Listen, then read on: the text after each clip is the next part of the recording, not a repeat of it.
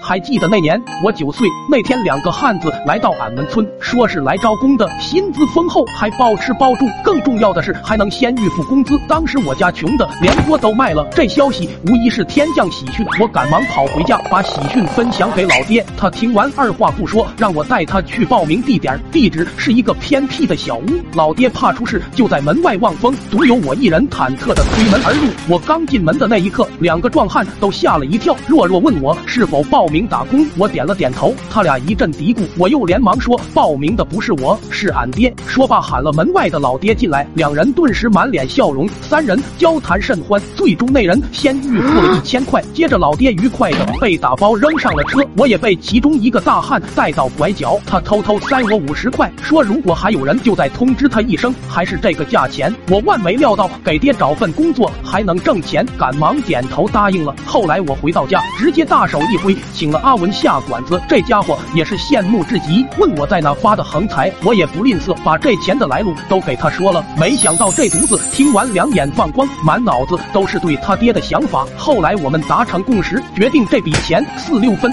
等我俩到了阿文家，见他爹如同死猪一样睡得深沉，也不管他同不同意，装上三轮就出发了。还是那个地点，还是那两人，只不过这次见我就亲切了很多，连忙笑着说：“你这效率够牛批的了。”随后一番交谈，我俩拿着五十块又欢快的离去了。那天也刚好是周六，我正在院子里数钱呢。阿文骑着一个电动车就冲进来了，我一脸的震惊。我操，这是哪来的？阿文则满脸炫耀的说：“这是他表哥送的车，因为他表哥前两天刚撞死，所以这车就归他了。”说罢就要带着我去兜风。俺俩一路都是满面的春光，结果却被一个要饭的拦住了去路。仔细一看，竟是阿文老爹。阿文一脸不解的问：“爹，你怎怎么出来了？钱呢？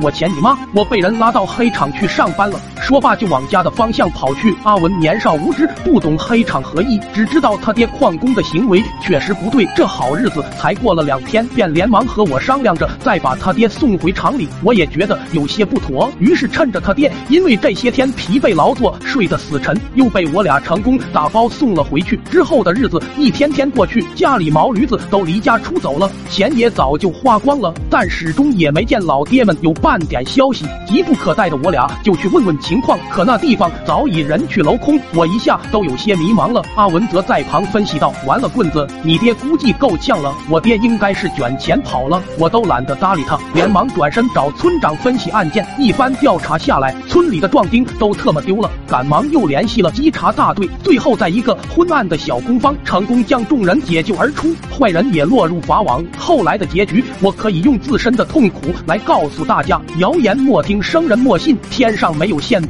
只有南防的人心。提高警惕，谨防诈骗。